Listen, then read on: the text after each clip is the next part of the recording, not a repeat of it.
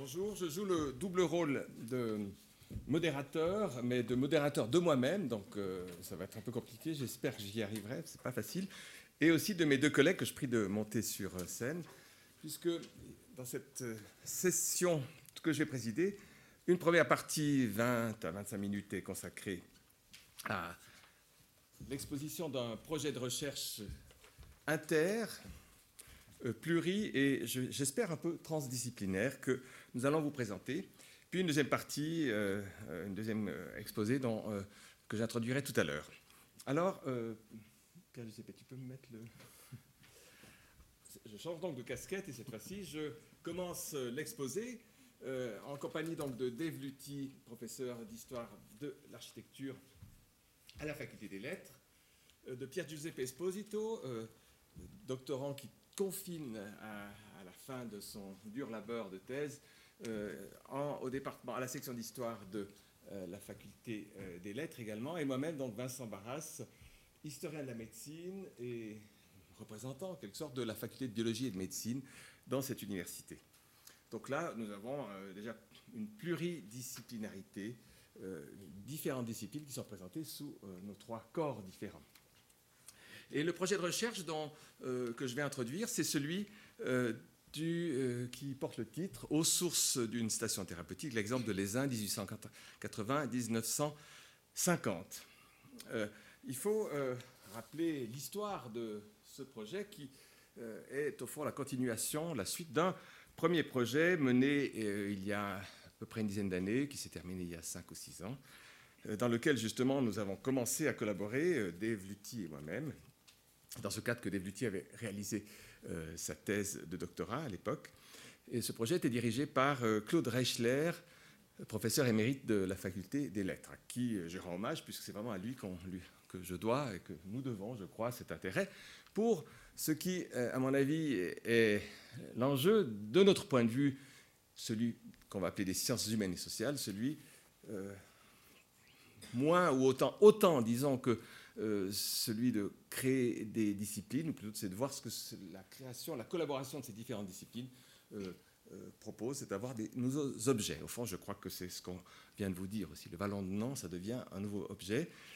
Le bonheur des Alpes, tel était le titre de la recherche menée par Claude Reicher, à laquelle j'étais associé, ainsi que Dave Lutti, c'était au fond de créer ou de constituer, construire un nouvel objet de recherche qui requiert en tout cas plusieurs disciplines, la pluridisciplinarité, qui euh, requiert que ces disciplines se parlent, l'interdisciplinarité, et qui aboutit, je crois, à euh, éventuellement, j'espère en tout cas, fonder de nouvelles méthodes agissant rétroactivement sur chacune de ces disciplines. Je retranscris en quelque sorte ce qui vous a déjà été dit bien mieux que moi par l'ancien citoyen de cette faculté, M. Verrica.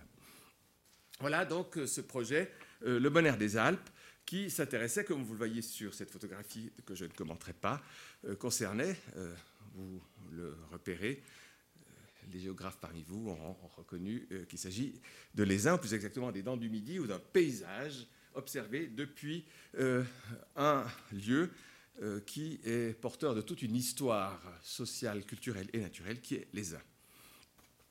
Alors ceci n'est pas un gag, à savoir que ce n'est pas Pierre Giuseppe qui aurait glissé une photo malencontreuse euh, pour me piéger, là, comme ça se fait parfois dans les, euh, dans, les, meilleures familles. cette image-là représente la multiplicité des enjeux que nous pouvons tirer d'une réflexion pluridisciplinaire, transdisciplinaire, interdisciplinaire sur les uns. Et c'est le projet que nous vous présentons ici, qui est un projet qui a donné lieu déjà à un certain nombre de résultats et qui, on l'espère, euh, se continuera. Donc, qu'est-ce que vous voyez ici? Vous voyez, euh, voyez un paysage. Hein. un paysage, et vous voyez ce qu'on voyait tout à l'heure, euh, savoir les dents du midi. C'est ce que vous avez tous remarqué, je sais. on voit également, donc, d'emblée, on peut dire qu'il y a des enjeux climatologiques à réfléchir. Cette image nous laisse à penser à des enjeux climatologiques. C'est important. Donc, on requiert l'attention de certains climatologues, ou plutôt d'une histoire de la climatologie. Ce photographe qui a pris cette photo avait certainement en tête l'idée de représenter différents objets, dont celui d'un certain climat. et un certain paysage qui va de pair avec le climat. Donc une construction non naturelle d'éléments naturels, si vous voulez. Hein. Le climat, le paysage, les Alpes, une certaine géologie, une certaine configuration. Des enjeux que je regrouperai géographico-climatologiques. Les enjeux architecturaux, vous avez tous aussi remarqué, vous avez là un balcon. Eh bien, ce balcon, c'est un objet d'architecture dont l'existence ne va pas de soi. Donc, euh, lorsqu'on considère une image comme celle-ci, on réfléchit à ce que signifie. Euh, ce signifie je m'éloigne du micro, pardon. Non, ça fait rien, je, resterai près euh, du micro. On réfléchit, oui. on réfléchit à ce que signifie. Pourquoi cette construction éminemment humaine, un balcon, une architecture, et on devine derrière euh, ce balcon, évidemment, d'autres éléments qui seront ceux de construction spécifique, adaptés à cette histoire particulière qui est celle d'une station d'altitude. Nous sommes en altitude, c'est bien illustré là-dessus, euh, euh, au, début du XXe siècle, qui, en l'occurrence, est les uns, puisqu'il s'agit du même point de vue que celui que nous avions tout à l'heure. On a encore un autre objet ici, c'est un, l'objet peut-être le plus important auquel personne n'a vraiment pensé en voyant cette image, c'est euh, l'humain euh, au centre de l'objet. Non pas euh, l'humain ou la forme humaine telle qu'elle est représentée. Donc, non pas l'humain, cette femme telle qu'elle est représentée, presque nue, mais l'ensemble des modalités sensorielles que cette photographie évoque à travers notamment cette figure humaine. Il y a Louis, hein, jeune femme joue de l'accordéon. Donc euh, l'idée que l'humain dans ce paysage modifie ou transforme ses modalités sensorielles auditives, cutanées, le toucher, évidemment, c'est ce qui apparaît euh, au premier plan, évidemment, mais il y a aussi la vue, vous voyez, le paysage tel qu'il est organisé, ça requiert aussi une organisation de la vue particulière, et on pourrait euh, multiplier, enfin les modalités sensorielles, celle du mouvement, ou plutôt ici de l'immobilité, donc la propriété kinesthésique, ou proprioceptive si vous voulez, et encore euh, gustative, pourquoi pas, c'est pas directement illustré ici, mais euh, différentes, donc l'ensemble des modalités sensorielles, d'une, autrement dit, une anthropologie particulière qui est convoquée ici. Donc un enjeu anthropologique, si vous voulez, après ces différents enjeux, et évidemment derrière tout cela, un enjeu médical, puisque, et cela ce qui relie ces différents enjeux, c'est la perspective que nous avons tous adoptée, qui est celle de l'histoire, de réfléchir à comment l'ensemble de ces différentes composantes se sont constituées euh, au cours de l'histoire, en l'occurrence au cours de ces 100 dernières années, pour donner lieu à ce qui existe aujourd'hui, à savoir un lieu naturel, euh, hautement construit et devenu hautement culturel, qui est les uns, mais qui est tributaire de l'ensemble de toute une histoire et notamment médical, puisqu'évidemment ici, tout le monde le sait, euh, désormais c'est un peu ancré dans notre inconscient collectif, et là aussi nous avons cet enjeu-là à mobiliser, à savoir que euh, les uns fut le lieu particulier d'un mouvement général qui était celui d'une idée que l'altitude, un climat particulier, les Alpes vaudoises et valaisannes et grisonnes, furent un lieu de cure considéré comme magique, hein, la montagne magique. Ici, vous avez l'illustration de la montagne magique telle que Auguste Rollier, puisque tel est le nom du médecin qui, en 1940, prit cette photo de cette jeune femme pour illustrer les vertus thérapeutiques euh, de cette nature qu'il a en quelque sorte construit. Voilà, si vous voulez, l'objet général de euh, notre recherche euh, sur les âmes. Alors cet enjeu requiert évidemment nos méthodes à nous, qui sommes, là nous sommes moins transdisciplinaires à ce moment précis de notre recherche, puisque nous sommes trois historiens et que nous devons, pour le coup, mobiliser non seulement les connaissances actuelles sur euh, cette euh, région, sur cette anthropologie, sur ces différents éléments, sur l'architecture contemporaine, mais aussi les éléments historiques qui ont mené aux connaissances actuelles. Et donc nous avons besoin de toute une série de, euh, de méthodes qui sont celles de l'histoire, les recherches documentaires de différents types, dont on vous parlera plus tard, tout à l'heure, notre ami Pierre Giuseppe euh, Esposito. Mais je laisse la parole maintenant, euh, puisque vous avez tous remarqué ce balcon, et le balcon est peut-être ce trait d'union qui traverse l'image, celui qui nous relie. Et je laisse la parole à Dave Lutti, qui vous parlera des enjeux proprement architecturaux et d'histoire de l'architecture et de l'art qui sont convoqués dans cette image.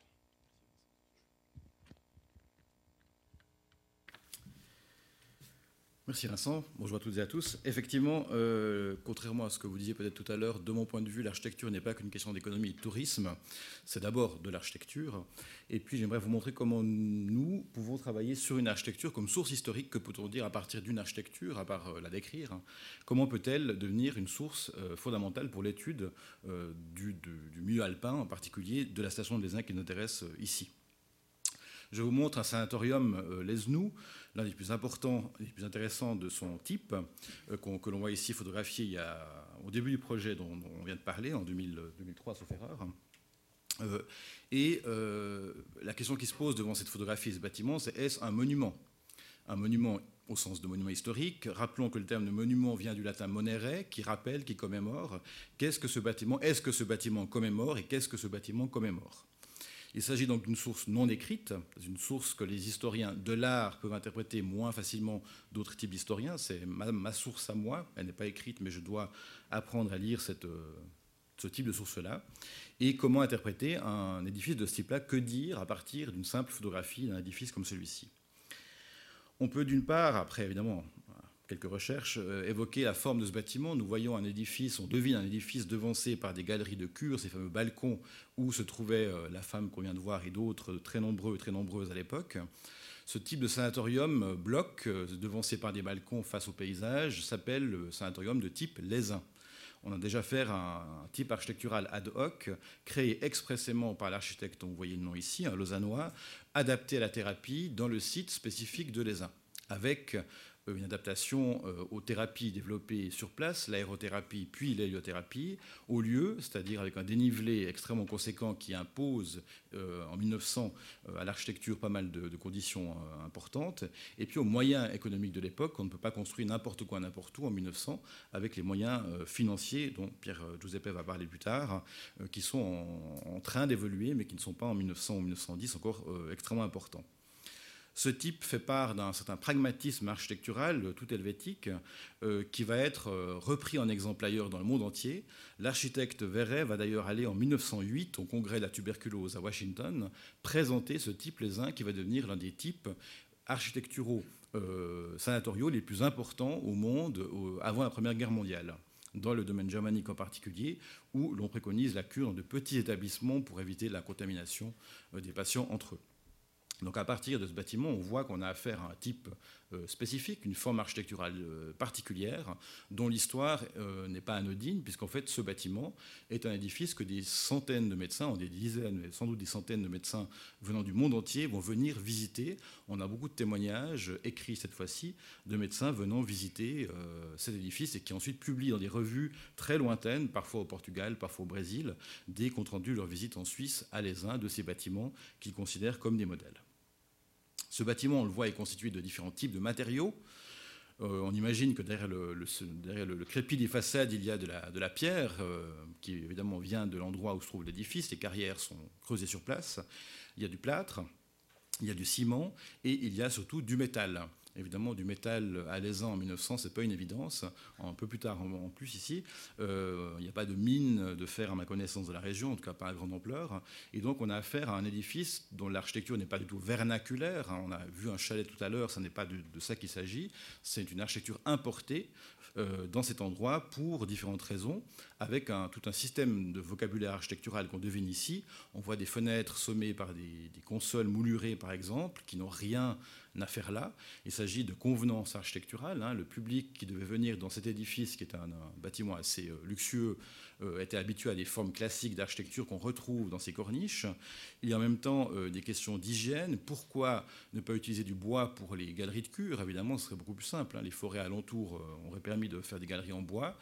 Les médecins euh, ne recommandent pas du tout l'usage du bois puisque les miasmes peuvent se loger dans les, dans les, interstices du bois et donc contaminer à terme les malades. Et donc il faut du métal pour les galeries de cure. Ça veut dire qu'en 1900-1910, on doit faire venir soit par train lorsqu'il existe, soit avant le train, euh, avec des moyens qu'on n'ose pas imaginer, euh, des, centaines de tubes de fonte de, fer à uns pour construire des galeries de cure. Vous imaginez l'investissement que, ça, que ça a impliqué à l'époque, les coûts que ça a évidemment impliqué aussi, et la nouveauté que représente ce type d'architecture euh, sur place. On a affaire à un choc culturel immense. Ce qui paraît maintenant naturel à l'Aisin, cette ville euh, est couverte de bâtiments de ce type-là, eh bien à l'époque, évidemment, ça n'est pas du tout naturel, c'est complètement nouveau, complètement neuf, et c'est une rupture radicale dans l'histoire architecturale, visuelle, esthétique, on pourrait dire même, de la station.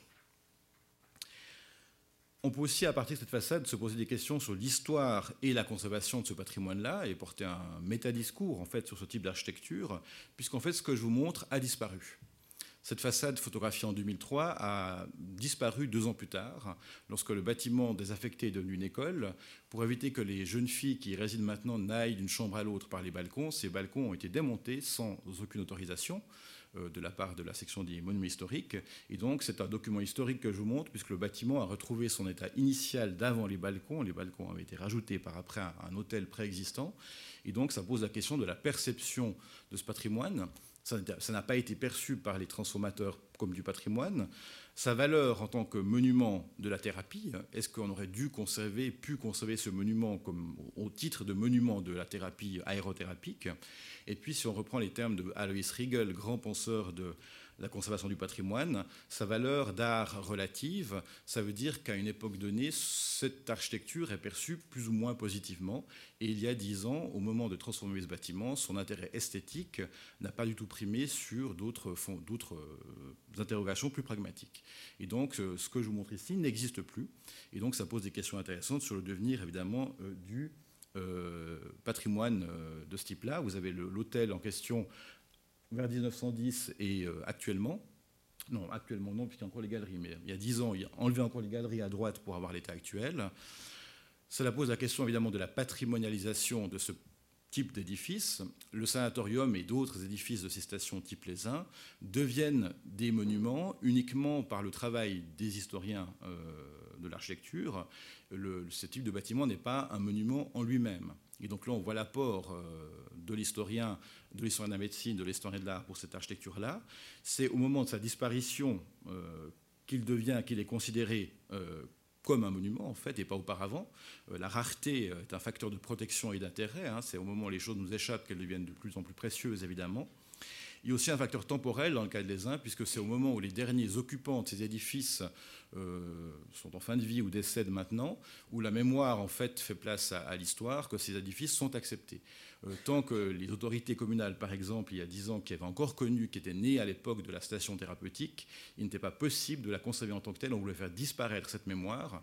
Je peux vous dire que les archives communales de l'Aisin sont d'une vacuité euh, assez étonnante. Les dossiers de plan des sanatoriums sont vides, par exemple, on a tout jeté. Donc on a voulu faire le vide dans ces archives pour oublier une période historique importante. Euh, et donc euh, maintenant, une autre génération, née après cette période-là, terminée au moment de la Seconde Guerre mondiale, euh, a peu a les capacités intellectuelles et aussi, on pourrait dire, morales de s'intéresser à cette station sans a priori, sans y voir quelque chose de sombre uniquement. Et je pense que là, il y a quelque chose qui est en train de changer, et c'est ce que Pierre Giuseppe va vous montrer, comment, à partir de sources historique lacunaire, documenter une station qui a voulu euh, se faire oublier en fait. il n'y a plus beaucoup d'architecture. Hein. Les bâtiments, euh, bah, celui-ci en grande partie, vous voyez, pas en très bel état. Les galeries que j'ai montrées ont disparu, donc l'architecture n'est pas la meilleure des sources. C'est l'une des sources, ça n'est pas l'unique source à utiliser. Et mon collègue va donc vous montrer comment travailler avec d'autres sources encore plus euh, étonnantes.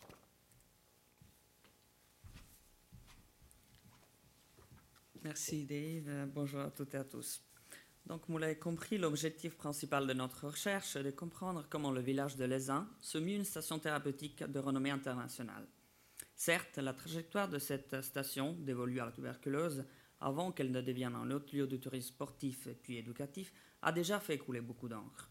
De ce fait, le rôle fondamental que jouent les médecins et les architectes lausannois dans la création de la station climatérique n'est plus à montrer. Pourtant, l'histoire de cette invention, elle, elle est encore méconnue et peu explorée. Pourquoi cette station est parvenue à se profiler dans ce créneau? Quel rôle les promoteurs touristiques et financiers ont-ils joué?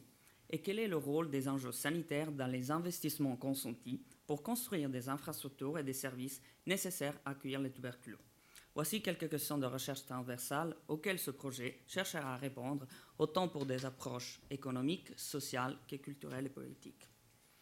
Dans le cadre de cette courte présentation, j'aimerais d'abord mettre en évidence l'importance des enjeux économiques qui sont à l'origine de cette success story. Car les débuts de l'ESIN ont fait couler beaucoup d'encre, mais également beaucoup de capitaux.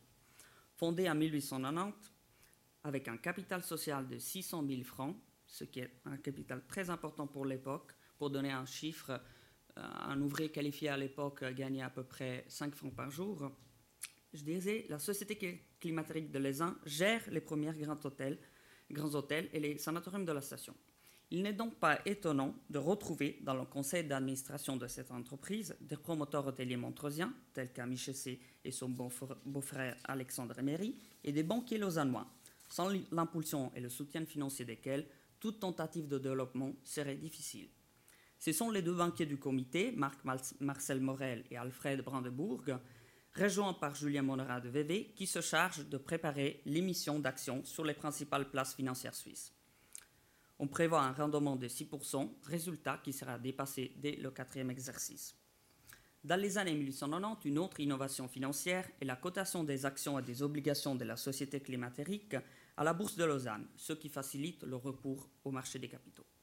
Complément indispensable au succès de la station, le chemin de fer à crémaillère entre Aigle et Les Uns est mis en service en 1900 par une société administrée par Chessé, Emery et Marcel Morel. Comme c'est le cas pour d'autres stations climatériques d'altitude dans les Alpes vaudoises à la fin du XIXe siècle, la mise en place de toute une série d'infrastructures et de services s'avère indispensable à l'accueil d'une clientèle en quête de soins et de repos. La société climatérique est d'ailleurs directement impliquée dans la construction du réseau routier et d'eau de la partie haute de l'Aisin, le FEDE, ce qui a pour caractéristique de coûter très cher aux collectivités publiques. En dépit de son importance, la construction d'infrastructures dans le domaine de l'hébergement, du transport, de l'embellissement, du divertissement ou encore de l'énergie, de la communication et de l'hygiène n'a pourtant jamais étudié dans toute sa complexité. De nombreux pans de cette histoire demeurent totalement inconnus et méritent d'être investigués autant sous les angles de l'histoire économique et technique que de la médecine et de l'architecture. La démarche adoptée dans cette recherche se démarque des études existantes sur les stations climatériques d'altitude en proposant au public une vision d'ensemble de l'objet historique, mettant en évidence le rôle des différents acteurs qui sont impliqués dans un système sociotechnique, selon le concept développé par Thomas Hughes en Histoire des techniques, un système suffisamment large pour introduire les enjeux nécessaires à la compréhension des actions des acteurs. Cette démarche s'inscrit parfaitement dans le cadre théorique adapté à l'histoire du tourisme par Laurent Tissot et Cédric Humer et développé dans ma thèse de doctorat qui porte sur le développement du tourisme médical dans l'arc lémanique et le Chablais vaudois entre 1850 et 1914.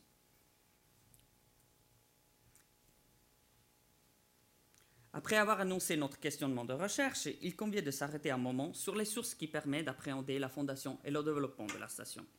Pour l'historien, une source est une trace laissée par le passé que l'on cherche à comprendre, c'est-à-dire une porte d'entrée vers l'objet historique. Sans elle, l'historien est contraint à se taire derrière une porte fermée. Indépendamment de l'habilité des historiens à mobiliser les sources, le corpus rassemblé a toujours des limites. L'histoire est donc ce que l'historien réussit à étreindre du passé.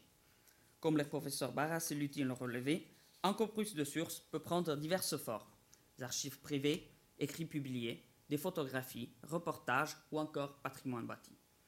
En se basant sur des sources documentaires et matérielles, notre projet vise à se situer sur une voie transdisciplinaire. L'intérêt de ce projet de recherche réside dans le dépouillement et l'analyse d'un corpus de sources originales, dont la diversité pourrait apparaître de premier abord comme un écueil. D'abord, il s'agit de rassembler de manière systématique autant la presse locale et régionale que des revues médicales, scientifiques et techniques, qui contribuent au transfert de nouvelles technologies et la circulation de nouveaux types architecturaux. On mentionnera en passant que divers quotidiens suisses et des revues d'architectes et d'ingénieurs ont été récemment numérisés et mis à disposition du grand public, ce qui ouvre des perspectives de recherche inédites, non seulement pour les sciences historiques, mais également pour les sciences de l'environnement. Bien entendu, il ne faut pas croire que toute la connaissance historique se trouve aujourd'hui sur la toile. Au contraire, L'information existe, mais il est parfois difficile de la localiser et de la rassembler, et cela pour diverses raisons. C'était le cas de les Indes d'ailleurs jusqu'à très récemment, au moment où la découverte de sources d'archives jamais exploitées nous a permis d'ouvrir de nouvelles pistes de recherche très prometteuses. Or, comprendre une source nécessite un travail d'interprétation. Deux démarches permettent d'améliorer la compréhension d'une source. D'abord, déterminer le contexte de production et ensuite mettre la source en rapport avec le contexte historique. Dans le cadre de notre projet de recherche, une source particulièrement intéressante et riche est la presse touristique. En réponse à l'exacerbation de la concurrence internationale et au long ralentissement de l'économie européenne pendant la Grande Dépression des années 1870 et 1880, les promoteurs des principales stations suisses et européennes sont à l'origine d'une presse spécialisée. Les journaux des étrangers, comme on les appelle à l'époque, sont publiés durant la saison dans le but de renseigner les touristes sur les diverses activités et les attractions de sa station. Publié chaque semaine à partir de 1902, le journal de l'Aisin littéraire sportive est l'organe officiel de la station climatérique et du Sporting Club de l'Aisin. Cette publication nous renseigne de manière très détaillée sur le fonctionnement du système médico-touristique local. On découvre ainsi que les bien portants trouvent à l'Aisin des promenades variées et des sports de toute nature tennis, croquet, plusieurs patinoires. Une moderne piste de luge est aussi à disposition de la clientèle des grands hôtels et des sanatoriums. Des courses de luge sont organisées en janvier et en février par le Sporting Club en relation avec les clubs d'autres stations d'altitude de la région, telles que Co et les Avants. De son côté, le grand hôtel anglo-américain Le Chamois organise des matchs de bridge et des concerts pour les hôtes de la station. Fait intéressant, la publication hebdomadaire d'une liste des étrangers nous permet de connaître la provenance de la clientèle en ce jour dans les grands hôtels et sanatoriums. Il s'agit d'une source très précieuse pour l'historien parce qu'elle aide à reconstruire les réseaux internationaux des médecins de la station. Par ailleurs, il se doit de mentionner que le journal littéraire et sportif reproduit régulièrement les principales délibérations de la municipalité de l'Aisin, notamment en ce qui concerne l'adoption de mesures strictes de police sanitaire pour répondre aux exigences d'une station principalement destinée à l'accueil d'une clientèle de tuberculeux. Exemple parmi d'autres, en application de l'article 68 du règlement de police de 1906, la municipalité de Lezin fait savoir qu'il est interdit de fumer dans le village, soit dans les rues et les places publiques et privées. Finalement, l'importance de ce projet de recherche réside non seulement dans le dépouillement d'un corpus de sources originales, mais aussi dans l'approche méthodologique utilisée pour envisager une histoire globale de cette station thérapeutique. L'ambition méthodologique de ce projet est de combiner des approches qualitatives et quantitatives de l'objet historique sur la longue durée. Ainsi, l'exploitation d'outils statistiques, déjà largement adoptés par les sciences historiques, nous permettra de dégager une image précise de l'impact socio-économique de la clientèle en séjour à l'ESA. Plus intéressant, nous allons utiliser des, outils prosopographiques afin de dresser le portrait des acteurs principaux impliqués dans la construction du système médico-touristique local, et cela via un certain nombre d'indicateurs biographiques, tels que la date de naissance, lieu d'origine, l'activité professionnelle, la participation à des entreprises et à la vie associative locale, l'éventuelle carrière politique aux échelles communales ou cantonales. La récolte systématique des informations nous aidera à identifier le profil, sociologique des élites locales et leur appartenance à des cercles de décision. Nous allons aussi tenter de dégager les liens de parenté entre les différents acteurs de ce système. L'analyse prosopographique permettra de tester l'hypothèse postulant que la station se développe selon un modèle endogène. Sur cette base, il sera intéressant de relever les similitudes avec d'autres stations touristiques, telles que celles dans les Alpes audoises ou alors dans les Alpes valaisannes ou bernoises. Parallèlement, nous allons effectuer, via l'analyse des réseaux sociaux, une étude de la composition du conseil d'administration des principales sociétés et entreprises à vocation médicale et touristique, des comités des sociétés locales de développement, ainsi que d'autres lieux de sociabilité bourgeoise de la station. Cette analyse fera ressortir la densité des réseaux de coordination entre différentes sphères socioprofessionnelles, ce qui assure la mobilisation de plusieurs types d'avoirs, mais aussi de compétences de type techniques, juridiques et commerciaux, nécessaires, compétences nécessaires à la fondation et au développement d'une station thérapeutique de renommée internationale. L'analyse de réseau permettra d'identifier les acteurs qui sont au cœur du système médico-touristique, mais aussi les personnes qui agissent comme relais entre les sphères médicales et touristiques.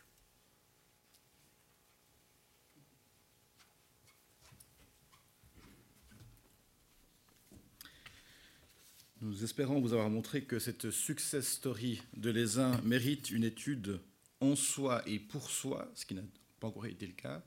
Et donc tout ce qu'on vous a dit là, je crois que le mot n'a pas été encore lâché, mais donc notre idée est de déposer un projet auprès du FNS, osons le mot. pour, pour établir une étude monographique en fait, de l'ESIN. Donc vous voyez que les enjeux ne sont pas du tout locaux, régionaux, mais bien internationaux. Et c'est ça qui nous intéresse.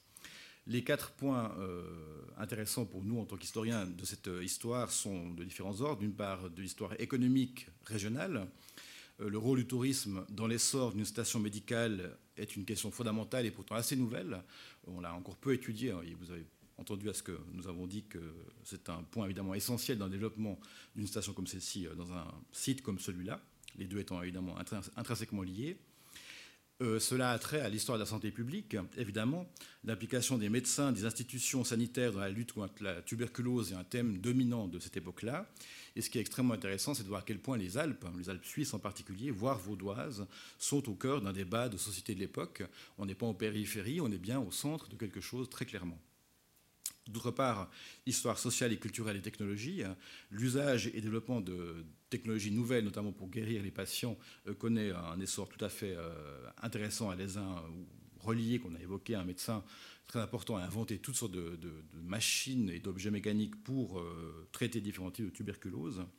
Et là, à nouveau, les Alpes sont au, centre d'un mouvement de grande ampleur. On pourrait dire, en filant une métaphore alpine, que les Alpes sont le sommet de l'hygiénisme. Et donc, il faut replacer les uns dans ce contexte. Et puis le patrimoine bâti et la question de sa patrimonialisation, s'il n'est pas trop tard d'ailleurs. Il faut porter une réflexion sur ce patrimoine à faible valeur artistique, mais à forte valeur d'usage. Cette valeur d'usage étant perdue actuellement, quel avenir, quel potentiel culturel et mémoriel pour des bâtiments dont la fonction euh, a, été, euh, a disparu et dont on a voulu, on, l'a vu, parfois la gommer? Nous espérons qu'avec tout cela, nous arriverons à euh, tisser des liens avec le projet Rochalp. Nous pensons qu'en tant qu'historiens, nous avons des choses à apprendre de vous et vice-versa. Et donc, c'est aussi un plaisir pour nous de vous présenter notre projet en espérant que le FNS entre en, matière euh, pour le mettre en, application. Et donc, nous espérons que nous pourrons dorénavant euh, compter aussi sur vous pour nous aider à travailler sur ce vaste projet, mais qui mérite enfin, les uns méritent qu'on s'y attelle une fois pour toutes et si possible rapidement. Merci de votre attention au nom de, mes collègues et de moi-même.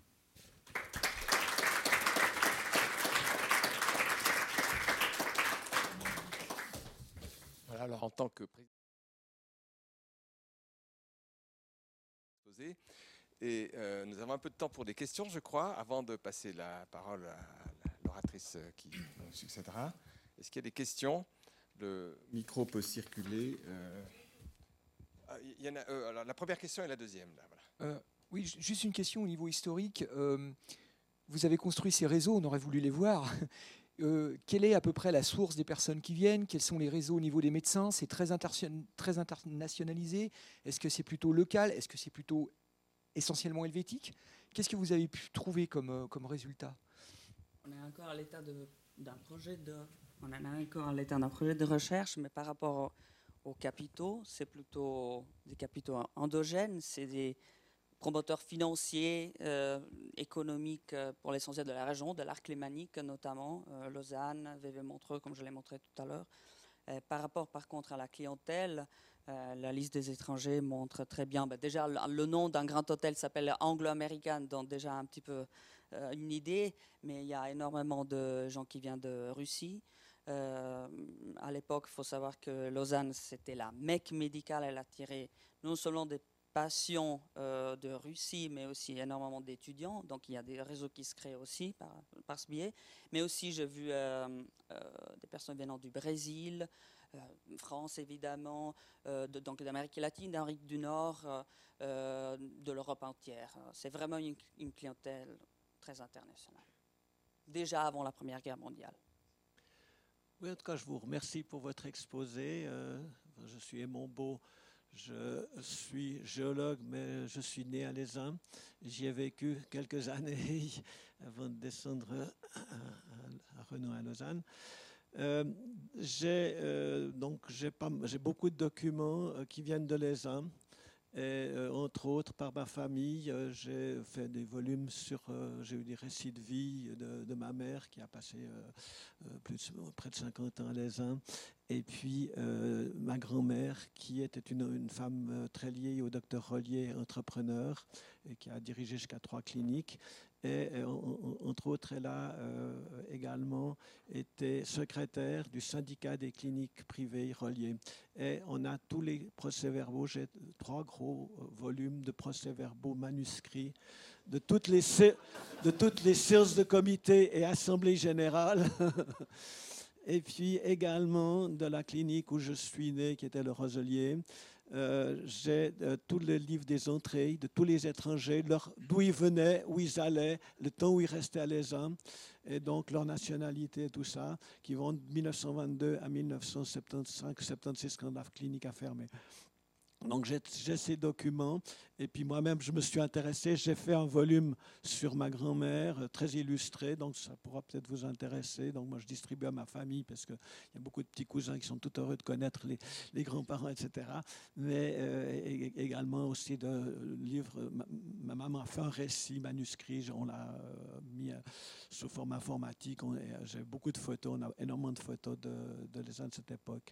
Alors je, suis très heureux d'avoir savoir qu'il y a des recherches dans ce domaine-là et je tiens à votre disposition pour prendre contact après euh, pour euh, tous ces documents. J'ai fait également sur un, monument architecturel, entre guillemets, qui est le Roselier, depuis sa construction jusqu'à euh, actuellement, c'est des appartements. Donc, si ça vous intéresse aussi. Ça, nous intéresse au, au, premier chef, je vous remercie. C'est typiquement le genre de, sources que nous n'avons pas encore répertoriées, puisqu'elles se trouvent la plupart du temps en main privée, mais c'est des sources extraordinairement précieuses, qui expliquent d'ailleurs en partie pourquoi cette recherche reste à faire, puisque justement euh, les parties officielles, comme l'a expliqué Dave Lutti, sont en raison d'une tentative de, dépasser un passé considéré comme peut-être moins reluisant ou que les tuberculeux face au tourisme sportif, c'est moins sexy si vous voulez.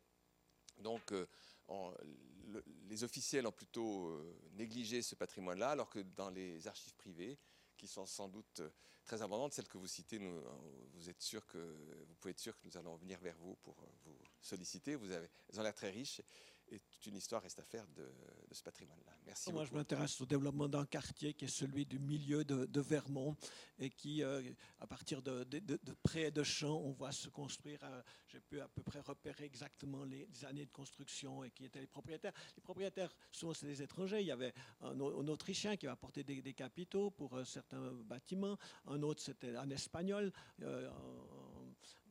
ingénieur espagnol qui va, qui va faire construire beaucoup de choses, qui apportera beaucoup de capitaux. Donc, et puis il y a aussi des, des, Français qui vont apporter euh, également euh, des capitaux. Donc c'est très intéressant aussi cette histoire. Donc je serais très heureux de discuter avec vous. Un grand merci. Peut-être une dernière question brève, puisque le temps avance et je dois, comme président de séance, faire avancer le programme.